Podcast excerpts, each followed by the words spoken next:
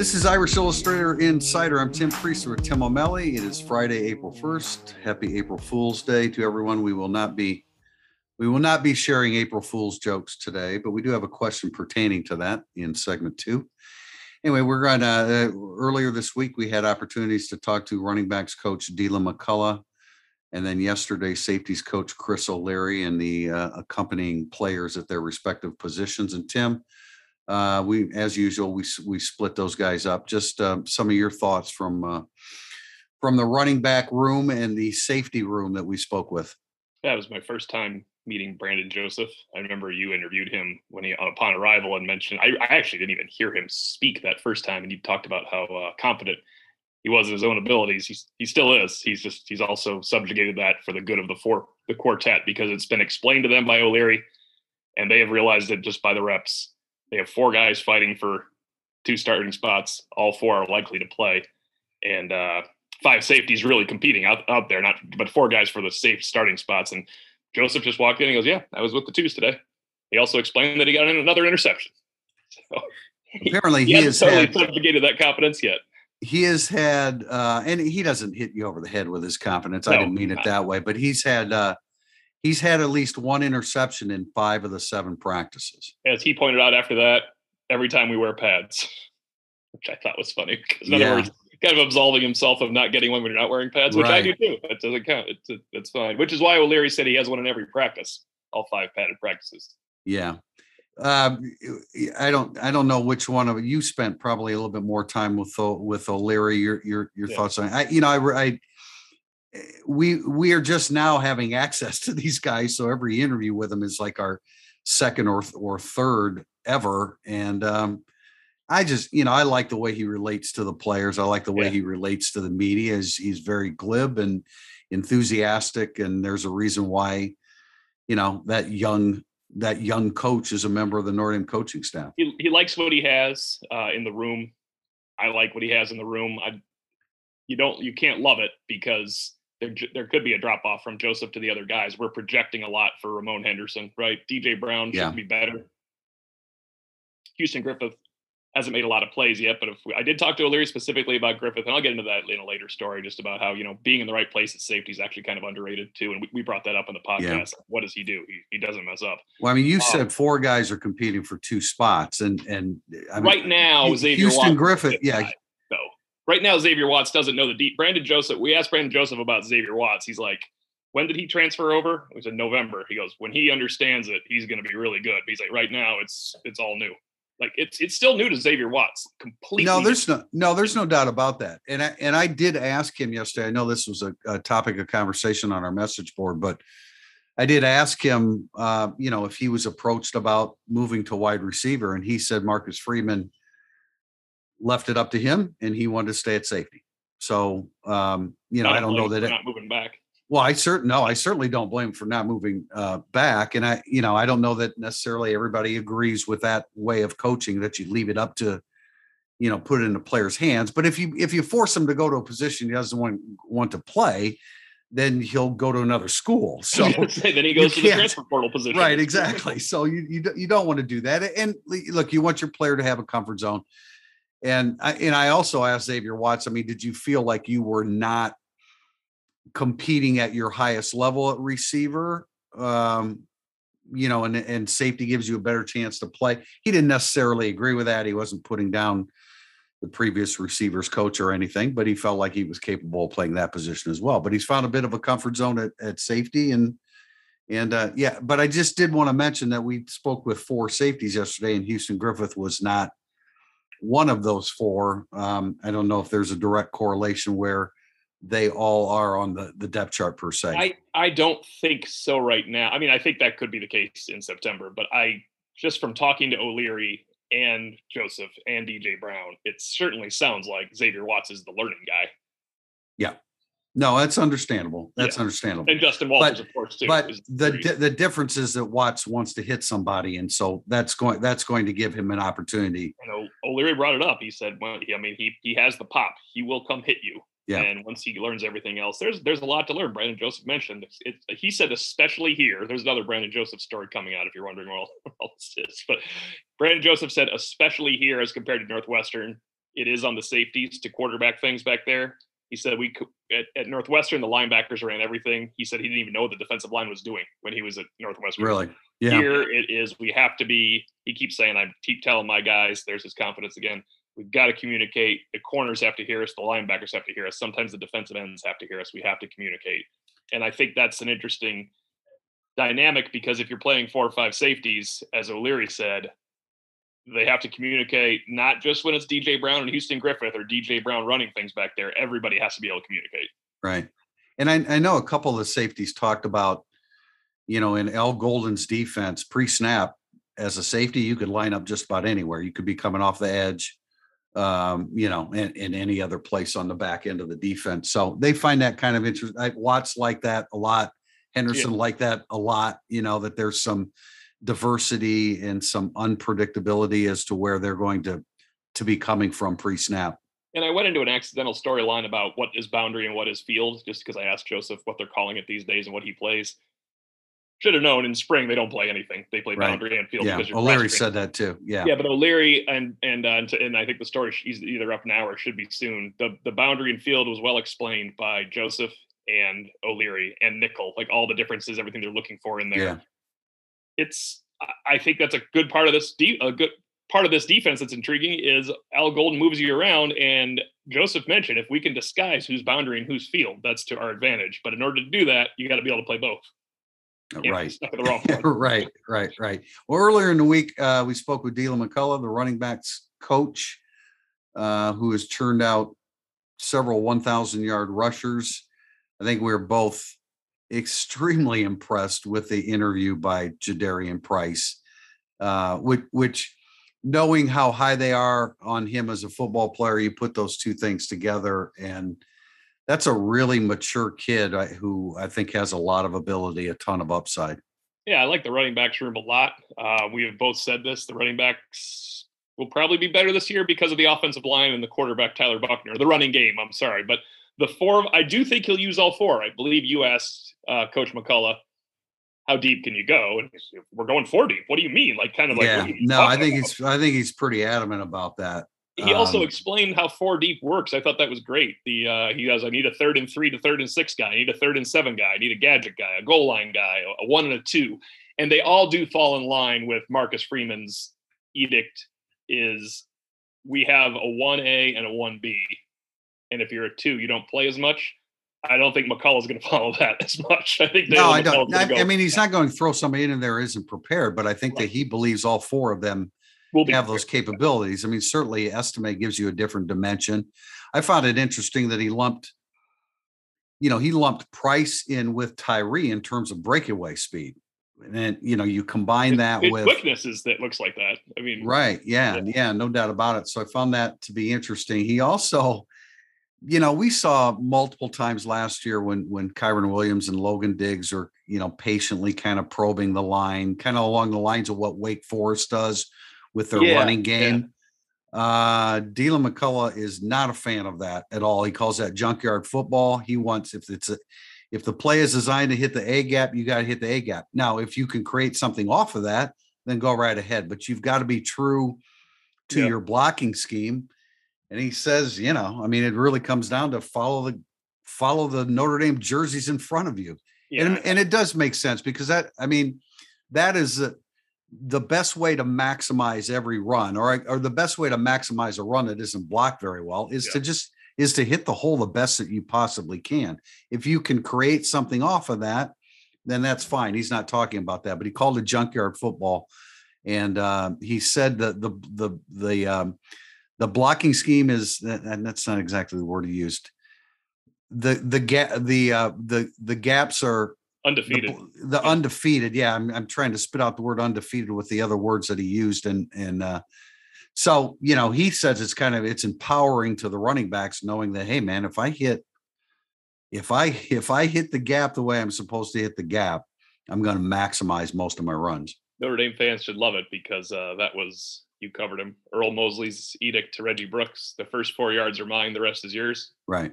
You getting you getting these first four right. yards, no matter how I tell you to get them. Otherwise, you're not playing, and someone else is going to get those first four yards. Yeah. And that, I mean, as fun as it was to watch Kyren make something out of nothing sometimes, the more you watch Diggs try to emulate it, it didn't work against a good defense like Oklahoma State. I mean, Diggs Diggs made it work against the worst defenses they played in November. Remember, he hesitated and all of a sudden shoots up for 20 yards. Right. And you're like, wow, look at that instinct. Well, that inst- the thing is, it closes if the other team's good. And I think that's the point McCullough's trying to get across. You know, they can go out there and da- dance all they want against UNLV, rip off a couple 70 yard runs. but that's right. That's not what you're looking for. Is, the, is you're not gonna, you're not going to beat the big boys uh, doing that all the time. So I found that to be interesting.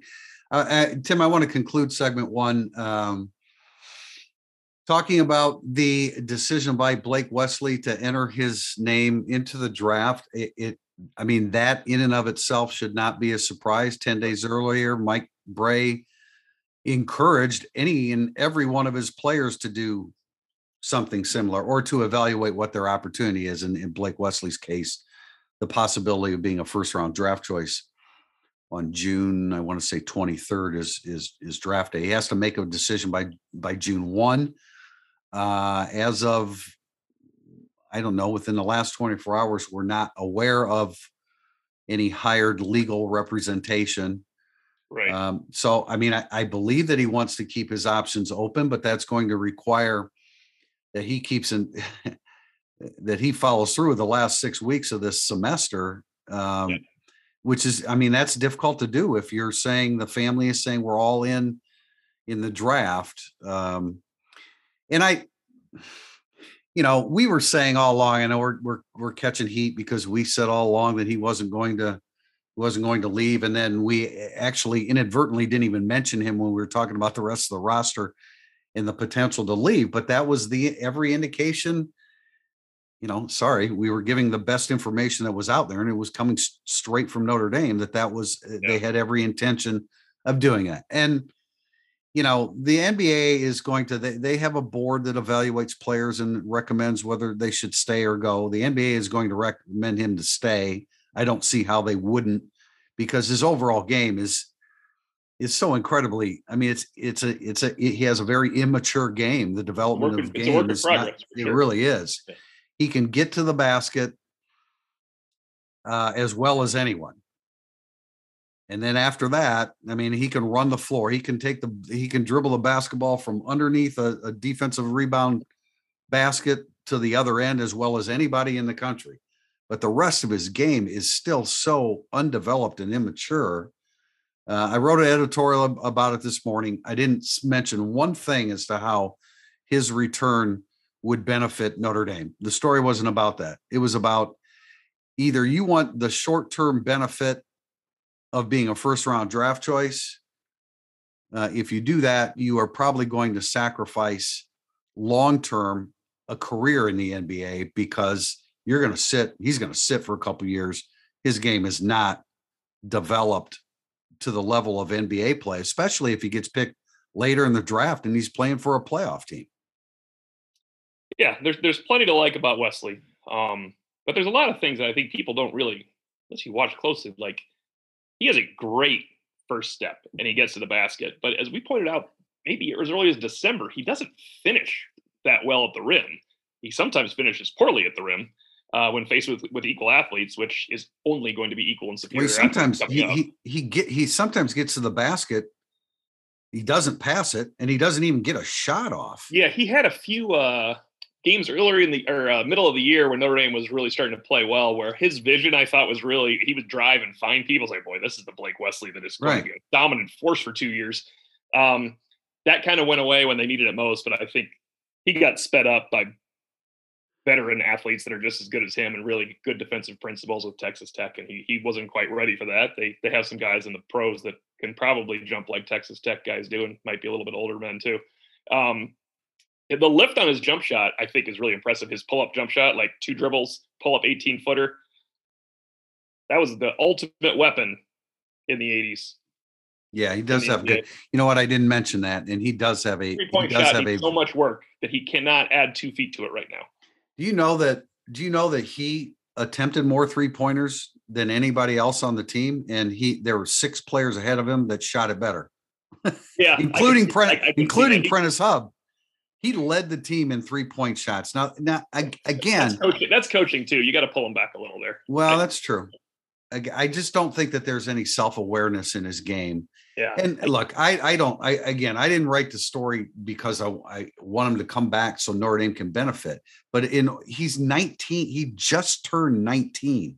Would it would it would it really hinder your your life and your your progress as an NBA player if you waited till you were 20 to join the NBA or 21? No, let's let's play devil's advocate for for leaving.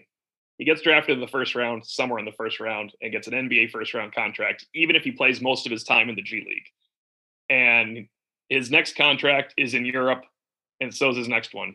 And he has become a very good European basketball player or a guy that made it into the NBA at 19 years old and he started make and he made money for 10 years. If he goes to Europe, he can make money for 15 years or 14 years. You know, I, I do get the point that he will, but unlike football, he's going to make money. He yeah, might well, make, he could have made a lot more money had he come back. But unlike football, where if you're not good enough, you're never going to make money. He will make money playing basketball, and, and he's starting that now. No, That's I, the devil's I, advocate view of it. I think. I no, I agree with you. I, I don't. I I mean, I am certainly Europe's an option. I'm sure it's not one that he or his family want. I mean, three or four years if he doesn't stick in the NBA. Well, right. You, okay. good basketball over there. There's, look at Zach Auguste. I mean, I did, look. Do you want to be? I mean, do you want to be a special basketball player? Do you want to be a special long term NBA basketball player with a with a long career in the NBA, or or is it just is it just short term gratification? I mean, I think it's both. Like you could argue that pending where he goes, let's say he has a 50% chance of just getting better coaching because it's all all ball for the next three years or the next next year that he would have at Notre Dame. Because at Notre Dame he has to go to class. He has other things going on. It's not all ball. They don't even have the time to devote to it in that situation. Now, if he goes the wrong situation, he's going to get no coaching because they don't care a whole lot about the G League when you're on the active roster if you're not on the active roster. So it's a chance. Uh, I was surprised. We gosh, we heard yesterday was it yesterday or the day before that the staff thought he was coming back while they were at the play-in game or the first four game. Yes. It was oh, like yes. first four when Notre Dame plays in it rather than playing because it was such a fun game, right? That was the first four game. We don't need to say play in when Notre Dame wins a classic basketball game like that. But I think he surprised them with the I am all in. I mean, you would as you started this broadcast out, Tim, he had to test the waters. There's no reason of course, not to. Of course, got to go through the draft process. Yeah, yeah. that makes total sense. Um, yeah, I just hope he stays in school for six weeks while he's doing this because then you're not eligible to play at Notre Dame next year, no matter what. You could get feedback like, "Man, you got to go back. Your jump shot's broke." but right. then you can't go back anywhere. So, I mean, I, I I think it would I mean, I can't imagine he would last beyond the first round. But what if you no, go? Uh, you draft on potential, but, what, but right. But what if you go twenty third or twenty fifth or twenty seventh or? It's just short term gratification. And again, this has nothing to do. If he doesn't want to be a Notre Dame, don't be a Notre Dame. I, I don't. That doesn't and uh, this doesn't have anything to do with that. It's and maybe they'll give want... him look. Maybe they will give him a yeah. You can come out great because of the lift on his jump shot, his first step quickness. He does have good vision, even if he doesn't always use it. He can go end to end, as you said, like anybody we've ever seen at Notre Dame. His defensive length will help him out. So they think to themselves, in two years he'll have a better shot, and his ball handling will improve with constant yeah work. So yeah. you could get it. He could get a different grade than we're thinking he would just be a much better, he would be an all-American basketball player next year.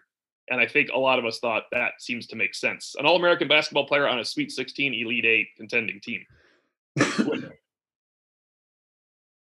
uh, it would be fun to watch, but he is uh, if he leaves, and I, I still want to say if. I, I realize that it it seems unlikely now that he's returning to Notre Dame, but not completely. Yeah, you're right, not completely out of the question. Right, but if he would return and play another year and really I mean to to really be prepared for the NBA he he should probably spend two more years. And then he would go to the NBA at age 21 he's not an old man at that point. He's got a lot of career ahead of him. But uh, you know I would like him to make a decision in the best interest of his desire to be a great NBA player.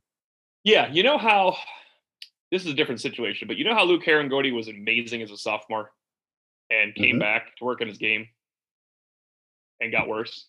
by his senior year and didn't get. Well, he started. He's he started he started trying to shoot, be a three point shooter. He yeah. would have been drafted higher as a sophomore than he was as a senior, and there's no doubt in my mind. No, I agree. I, I agree. don't think Blake Wesley would be drafted lower as a sophomore than he will be this year. I think Blake Wesley would be way up the charts as a sophomore. I yeah, I I view that as a virtual impossibility because yeah. his game would advance so much with another right. year of college ball and just being disciplined and being, you know, his basketball IQ is still in the process of being developed. I, and I and I just he's going to spend a lot of time in the G League early on, which the money they're still paying you the money, and that's you know that's all good. But the the glamour of the NBA, it's it, it's going to be sometime before, um, if at all, uh, for Blake Wesley to experience the glamour of the NBA. And I just think another year or two would would really really help him long term in his uh, in his career. Segment two coming up, burning up the boards. Thank you for listening to the Irish Illustrated Insider Podcast. If you enjoy our coverage of Notre Dame football, please consider supporting the podcast with a small donation. Go to irishillustrated.com slash support. Your support will help Irish Illustrated continue to be the leader in coverage of Notre Dame athletics. Burning up the boards is segment two of Irish Illustrated Insider. We start with a question from Way to Go K Man. Biggest surprise so far this spring football? You know, I have to go back to the open practice because otherwise we're just listening to others, right? So mine are backups, a guaranteed second stringer and a guaranteed third stringer because I just had them. I did not believe that progress would have been made. I think Tosh Baker looks like a developing college tackle under Harry Hiestand this quickly to give Hiestand immediate credit for, for technique teaching. Um, and then a lot of it on Tosh Baker too, for getting probably getting himself ready for this. And I thought I wouldn't know Jason Onye's number, if not until late 2023 ever. and I watched Jason. I actually was trying to watch Rocco Spindler and uh, Michael Carmody, and I ended up watching Jason Onye because he was making plays. So that is really good for the future. I don't think Jason Onye is beating out any of the interior guys we've talked about. They have a really solid five interior players, six if you include Riley Mills, but that's a pretty big deal. I didn't, I thought they might have had a miss, and I don't, I would never think that now after watching that one that one two hour practice. Right. I now now know everything about Jason Onye, of course.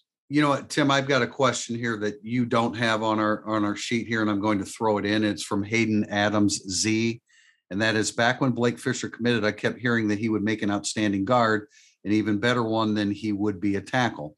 I'm sure it's unlikely at this point, but is there a possibility that Fisher moves inside, which opens up a starting tackle spot for Tosh Baker? I mean, Tosh Baker would probably have to do that every practice for anybody to think. Yeah, I, like I, I, I, think it's remember, a little. But Blake Fisher's still a better tackle than Tosh Baker by a lot, so it's tough to make the move.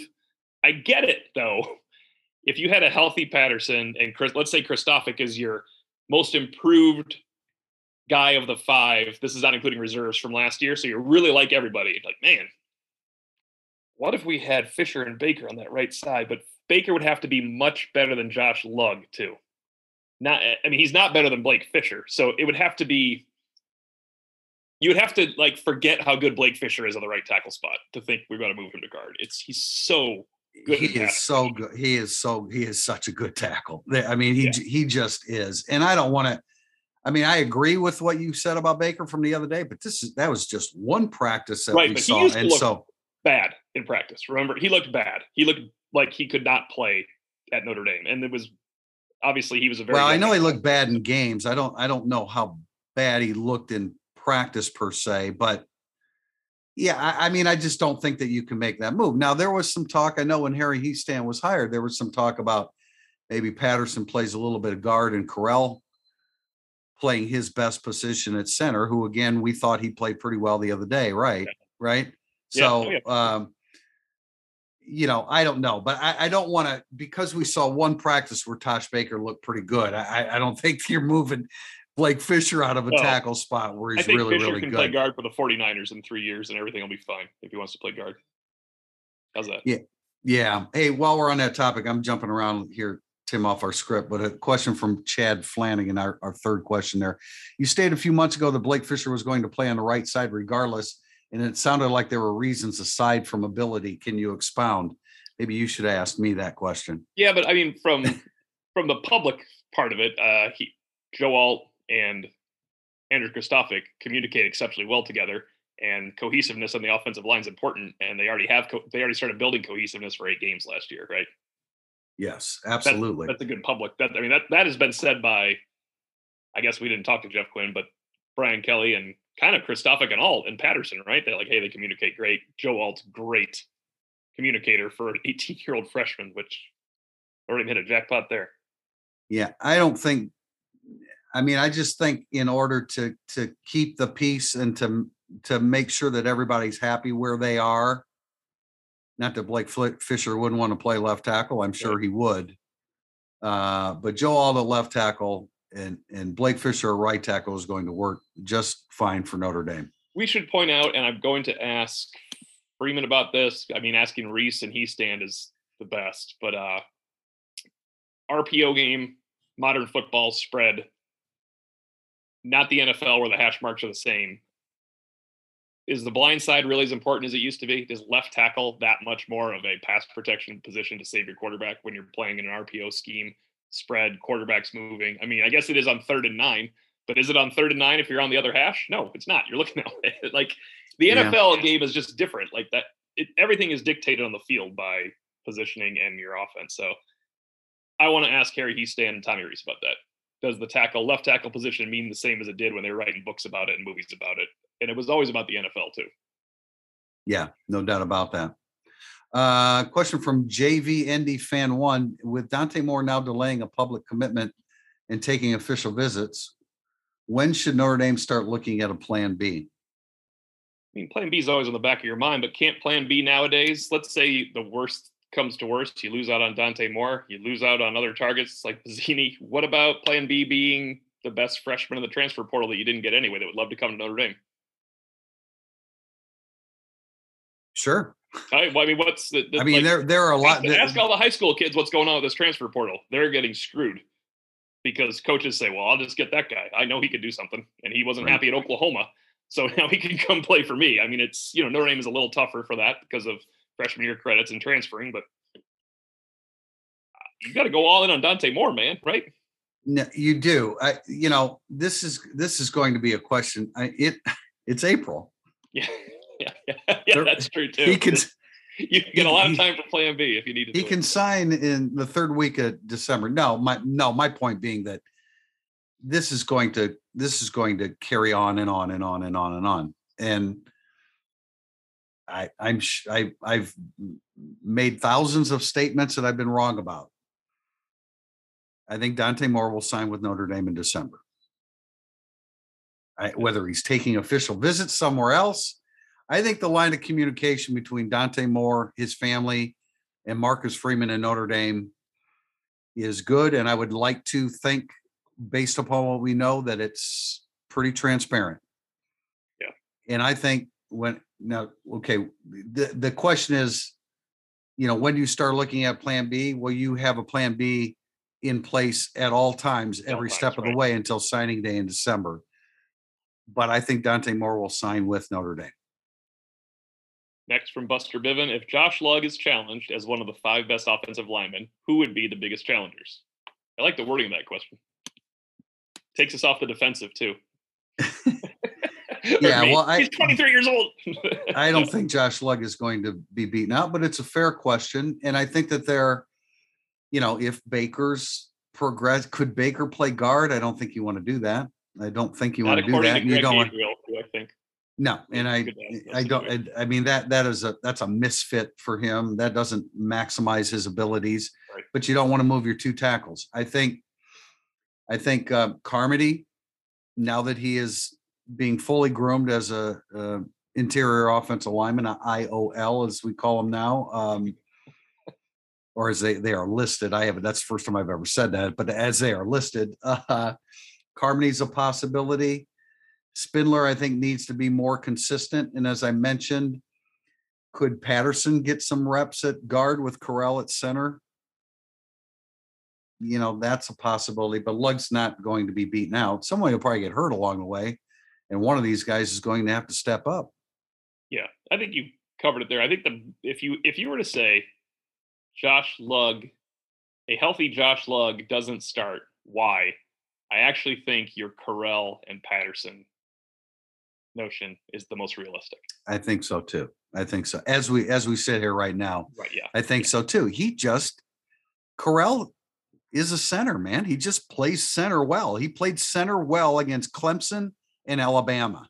He The played only issue is Patterson's a better center, so you got to look at it that way too. I mean, Well, that- no- you know, we, there's other ways of looking at it. that. That's what stops it from happening, right? Patterson's a better center. I I mean, yeah, because he's played there. I think if you put if you if you put Patterson at guard, he would be I think he'd do really well. Yeah. he'd hit the ground running. So, you know, I don't know. I don't know that any of that is happening this spring, but that was something that we had heard that when Hiestand came in, you know, maybe Patterson does give some reps at guard uh, to take advantage of Correll at his his Yeah. best position. Question from Denver Maximus: From what you have reported, Jaden Mickey is turning heads this spring. Is this KJ Wallace 2.0, who famously jawed with Chase Claypool, or does Mickey have a shot at the rotation in year one? What have you seen or heard that makes you feel this way about Mickey? Well, Mickey's one of the more impressive guys to talk to. Uh, he's very fast and confident, but I three spots are taken out of the four or five corners that will play. Right? I mean, Jaden Mickey's not beating out Clarence Lewis, no matter how bad of a game Clarence Lewis had on in the Fiesta Bowl. That's not that's not happening this year. They like Clarence Lewis. Hart and Bracy are the most sure things ever to be involved in the secondary, and I'm sure one of us will write about Bracy here soon and all the good things said about him. I like Mickey a lot, but I mean, I like Ryan Barnes. I liked Philip Riley's recruiting tape. Getting the rotation this year is hard unless Mickey could be a backup nickel to Bracy. Which he could be, which he Right. could be. First of all, the KJ Wallace thing. I mean, I, I saw more from I saw more from Mickey last Saturday in a full practice in terms of productivity Yeah, than we ever saw from KJ Wallace. but we the- should the- also say that Mickey. I mean, Mickey was beaten by Connor. Rattigan for touchdown and a late. He did, and that was when I was looking at another spot of the field Yeah. and I saw it on on film. Yeah. um, Yeah, no doubt. No, he's a spunky little player. Uh, I think he has a lot of ability. I think he's a better prospect than KJ Wallace. Me too. was. And I just think he's a better player in 2023 by a leaps and bounds than he is in 2022. Is That Yeah, it's special team. He actually he has actually mentioned I want to get on the field in special teams. So I yeah. I mean, we don't. do Again, you you want Barnes to be Barnes should be ahead of Mickey. right. Riley should be ahead of Mickey. That's what you that's what you want. Uh, but I think Mickey has a, little concern about the size, but a player's a player. And I think Mickey shows signs of a guy that's going to be, you know, you know he's you know he's tough, you know he's competitive. I know he's gone against good competition. I think he'll be a player. Proverbs 31, 8, 9. Some are fretting because of the lack of size on Notre Dame's defensive line. Do you see this as an issue? Let me give you some weights here. Jacob Lacey, 275 playing nose.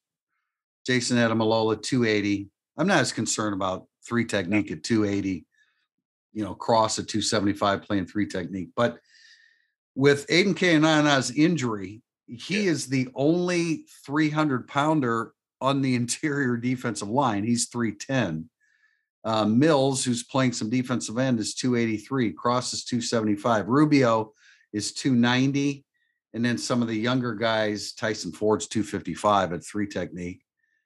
And Anya is 289. And you, and you have the uh, Donovan Hinish coming in. So yeah, they don't they don't have a lot, they don't have bulk there, man. And that that's a little concerning. I do love the mobility of those three guys in the middle of Ademilola, Yeah. Cross, and Lacey, but you do get concerned when you when you face some real significant size um, from the opposing interior offensive line. Yeah, I agree. Um, we, that's why we talked about last podcast that a transfer portal fifth year nose tackle that can hold the point for 15 plays is important.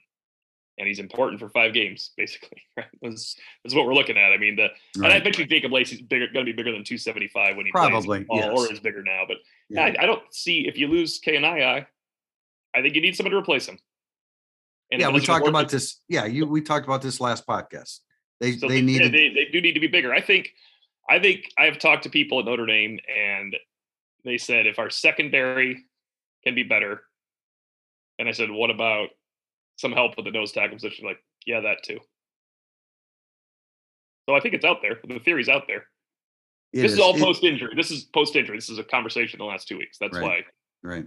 It's just a shame K and I had the injury because he was really, him. trending. He's we're- really, really trending. Yeah. Big body, tough, you know, really physical. Um, a, a, a tough break for him short term anyway. Irish 1137. If Tommy Rees uses Tyler Buchner like last year, running and throwing, Buchner almost certainly will get injured at some point. How confident are you in Drew Pyne to lead this team for a game or two? I've heard he's a great vocal leader, but actions speak louder than words. Yeah, we uh we brought this up recently too. I, I think Drew Pyne in every situation would go in and play well if Tyler Buchner gets hurt and has to come out for the rest of the game.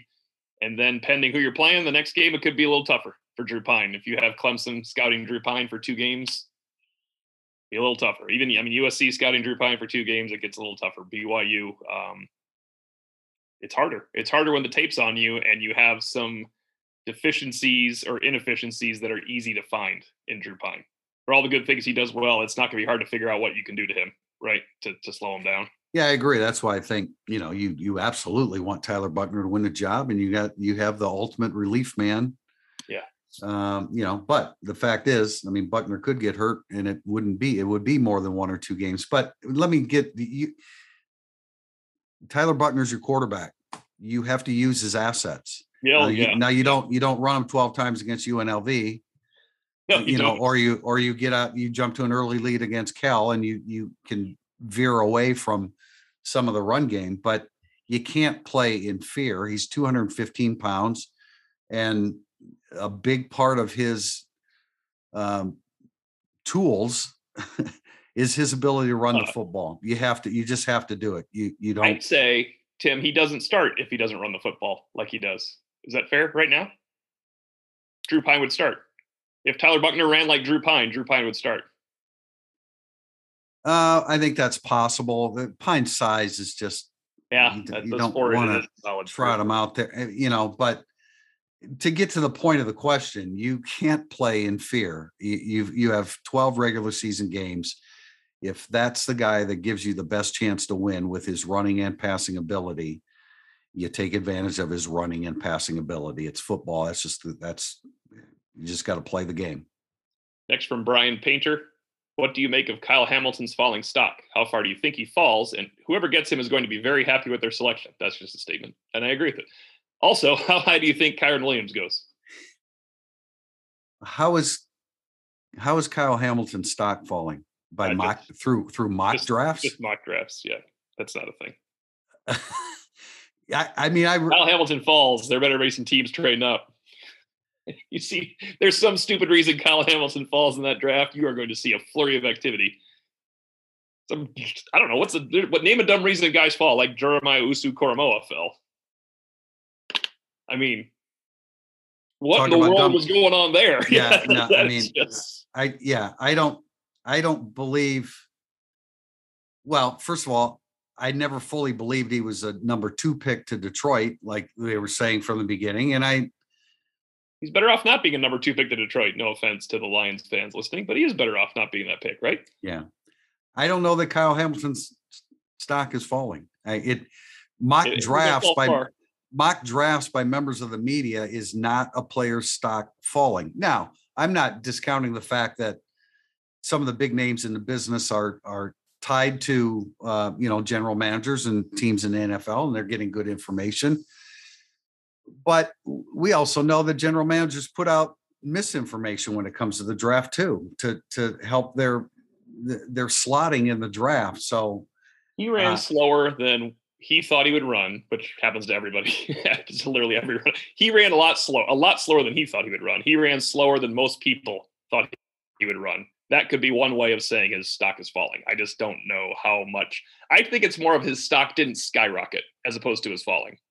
If Kyle Hamilton ran the 447, he said he could run, pre- right. that would have been a different story. So I guess it's I more mean- of a hold. It's more of a holding stock at this point, right? Right. We've we've created a falling stock narrative based upon two forties that he ran or three forties that he ran, and they weren't they weren't No, they weren't slow. they weren't bad. They weren't bad. They weren't bad numbers.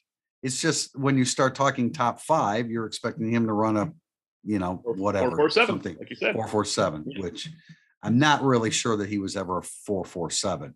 Not at six four two twenty. He was. I know uh, that- Florida, he I- was against Florida State for a couple yards, but he came across the field and picked off that pass. Yeah. That's what you And- need to know. And against Purdue on fourth and one when he shot the gap and made a tackle, he was a four four seven. Stock shouldn't fall. Yeah, and I'm not, you know, there are guys, there are plenty of guys that are six four two twenty that can run a four four seven, but That aren't any good at getting the ball or getting the tackler. yeah. What did Chris O'Leary say? What did Chris O'Leary say? Were you there for that with Kyle Hamilton? He goes, I have never been more sure of someone than Kyle Hamilton will be a Pro Bowl NFL oh, player. Oh, well, no, I did not hear him say that. He didn't No, say will be an NFL player. He said somebody Oh. asked him about his falling stock. He said it's the most ridiculous thing I've ever heard of if his stock is falling. And it, he's right. It's ridiculous. Kyle Hamilton made like one bad play in his career at Notre Dame for crying out loud. it's just an amazing career. The one against an amazing- Cincinnati? Against Cincinnati. yeah, Okay, that was- okay. he had to make that play. It was, Yeah, you know, because to go to the playoffs, it would have been a good play to make. Let's be fair. like that would have been a nice play. But he's an amazing college football player, and he will be a really good pro. Where do you think Kyren goes? Because I have no idea. I mean, at at the highest, uh, mid to late third round, but I think, Right, and that would I- surprise me. I would be very surprised. but I, t- but I think it's, I think it's fourth. Yeah. Uh, you know, I don't, I don't know that he falls more than that. I don't either. He's a really good player, and he's very versatile and a leader. He can catch, block, and run. He's tough, and everybody knows. Yeah, he won't go ahead of the fourth round. He's he's a 12 carry back. Every every NFL, every NFL runner, with the exception of four or five, is a 12 carry back in their career nowadays. It's a different world. It is completely Yeah, it really different. is. You need really three is. Kyren Williams to survive, Yeah. and there's there's 50 of them out there, so not every Yeah. team gets three. Question from Indy Fan 80. How does it feel to have have access to the players now? The interviews have been great, by the way. Yeah, How's it I've feel, really- Tim? I've really enjoyed it. It's it's great that we don't talk to the exact same nine guys all the time. Yeah. They keep coming out. The coaches are the most important though. Talk, getting assistant coaches to discuss things is the highlight of the spring. If I change one thing, and you and I talked about this, I would take these next two 40 minute accesses, get rid of one, and make it a full practice access again, because then you get to actually see how a practice unfolds. And how- then, and then with the Blue Gold game, we would see 20% of the 20% of the practices, oh, right.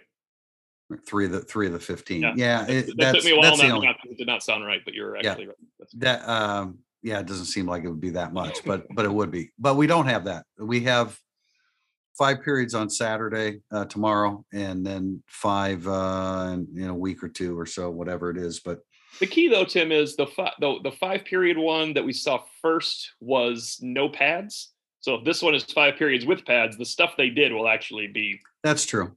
better to watch. Like they'll be they were doing drills, but they were not allowed to hit each other. Now that if Yeah. they're hitting each other, then we do get some stuff out of you it. You know just like a, a personal note when it's five periods you, we we go in there with a real sense of urgency and so like when another let's say another reporter starts chatting us up can't shut even- up so Yeah, we can shut up. watch these five periods because we can't afford to miss Right, right. seeing anything That two hour practice, I took segment 11 off. I said to you, I go, they're taking this one off, so am I, because nobody was doing anything of interest. It's like, it's time to regroup a little bit here, man. yeah yeah all right we're gonna wrap up um i, I do want to i do want to mention that um a lot of people have been asking about who notre dame men's basketball is pursuing in the um in the transfer portal and i would remind our readers to look for that because i will put something out uh, because it's a bunch now. It, it the, the the list has expanded. It's it's double digits. Not all big men uh, because they could have a they could have a point guard or a guard situation, a ball handling situation. So they're looking at some people. So I don't want to get into that now, but that information will be available on uh, irishillustrated.com. So we will end with uh, a little bit of a fun question from Pin and Poll. Among current slash former players, who do you think is good at April Fool's pranks? Finke. I tell you what. Look what? Chris Finke. Oh, Chris Finke. Yeah. Okay. But I was going to challenge you to name somebody from the current roster because I went through it. Houston I mean- Griffith. You think Houston Griffith? I mean, the Yep. best one I could come up with because he's because he's pretty glib. It's now the second time I've used it. Uh, glib today, but uh, Josh Lugg. I mean, Josh Lugg likes to, I have. I think, have fun at the expense of his teammates, but otherwise, I don't. I don't know. I guess maybe. Pardon me. Foskey's kind of funny. Foskey could be, yeah. Yeah, well, Yeah. yeah. I mean, but when you think about like Kurt Hinish, of course, would would probably be the ultimate one that just departed the I- well, it wouldn't program, work on April Fools. It wouldn't work on April Fools because he doesn't. He probably did it all the time. Kurt Hinish probably Oh, that's true. a thousand yeah, that's true. people. Yeah, Which- okay. So somebody a little bit more subtle. That's why Slippery Fox would would Yeah, be your Slippery Fox is my pick. Chris Finke would be your suggestion. But I mean, think about yeah, I didn't think of it in those those terms, and that makes a good point. But I mean, Louis Nix, of course, would have been Yeah. the the ultimate pranks prankster. I think Tyler Newsome, uh, Pat Kuntz from a little while back, Troy Niklas, Troy Niklas, yeah. Might- right? yeah. Troy Niklas is the answer, I think, here, but he might be the other one that's playing too many pranks his entire uh, existence. Yeah, have no yeah. idea. Can you think of anybody else that might? I was trying to think of some really enjoyable interviews. Actually, Estime, I could see. I like would that after actually, you know what? Yeah, I, I I I was going to say Estime maybe on the current team because he was uh he was having a lot of fun the other day during his He interview. was. He was just hanging out talking for the heck of it, even when he was allowed to Yeah. go. Yeah, yeah. All right, we're gonna wrap up uh, with that question, Tim. We'll be back on Monday, April fourth, after we have an opportunity to see five periods of practice. We'll talk to Marcus Freeman on Saturday, and then uh, we'll have our podcast on Monday, and then get back to the uh, Tuesday, Thursday, Saturday schedule until um, Easter hits, and then one week leading into the Blue Gold game. We appreciate you joining us, Tim. Thank you today. This has been Irish Illustrated Insider.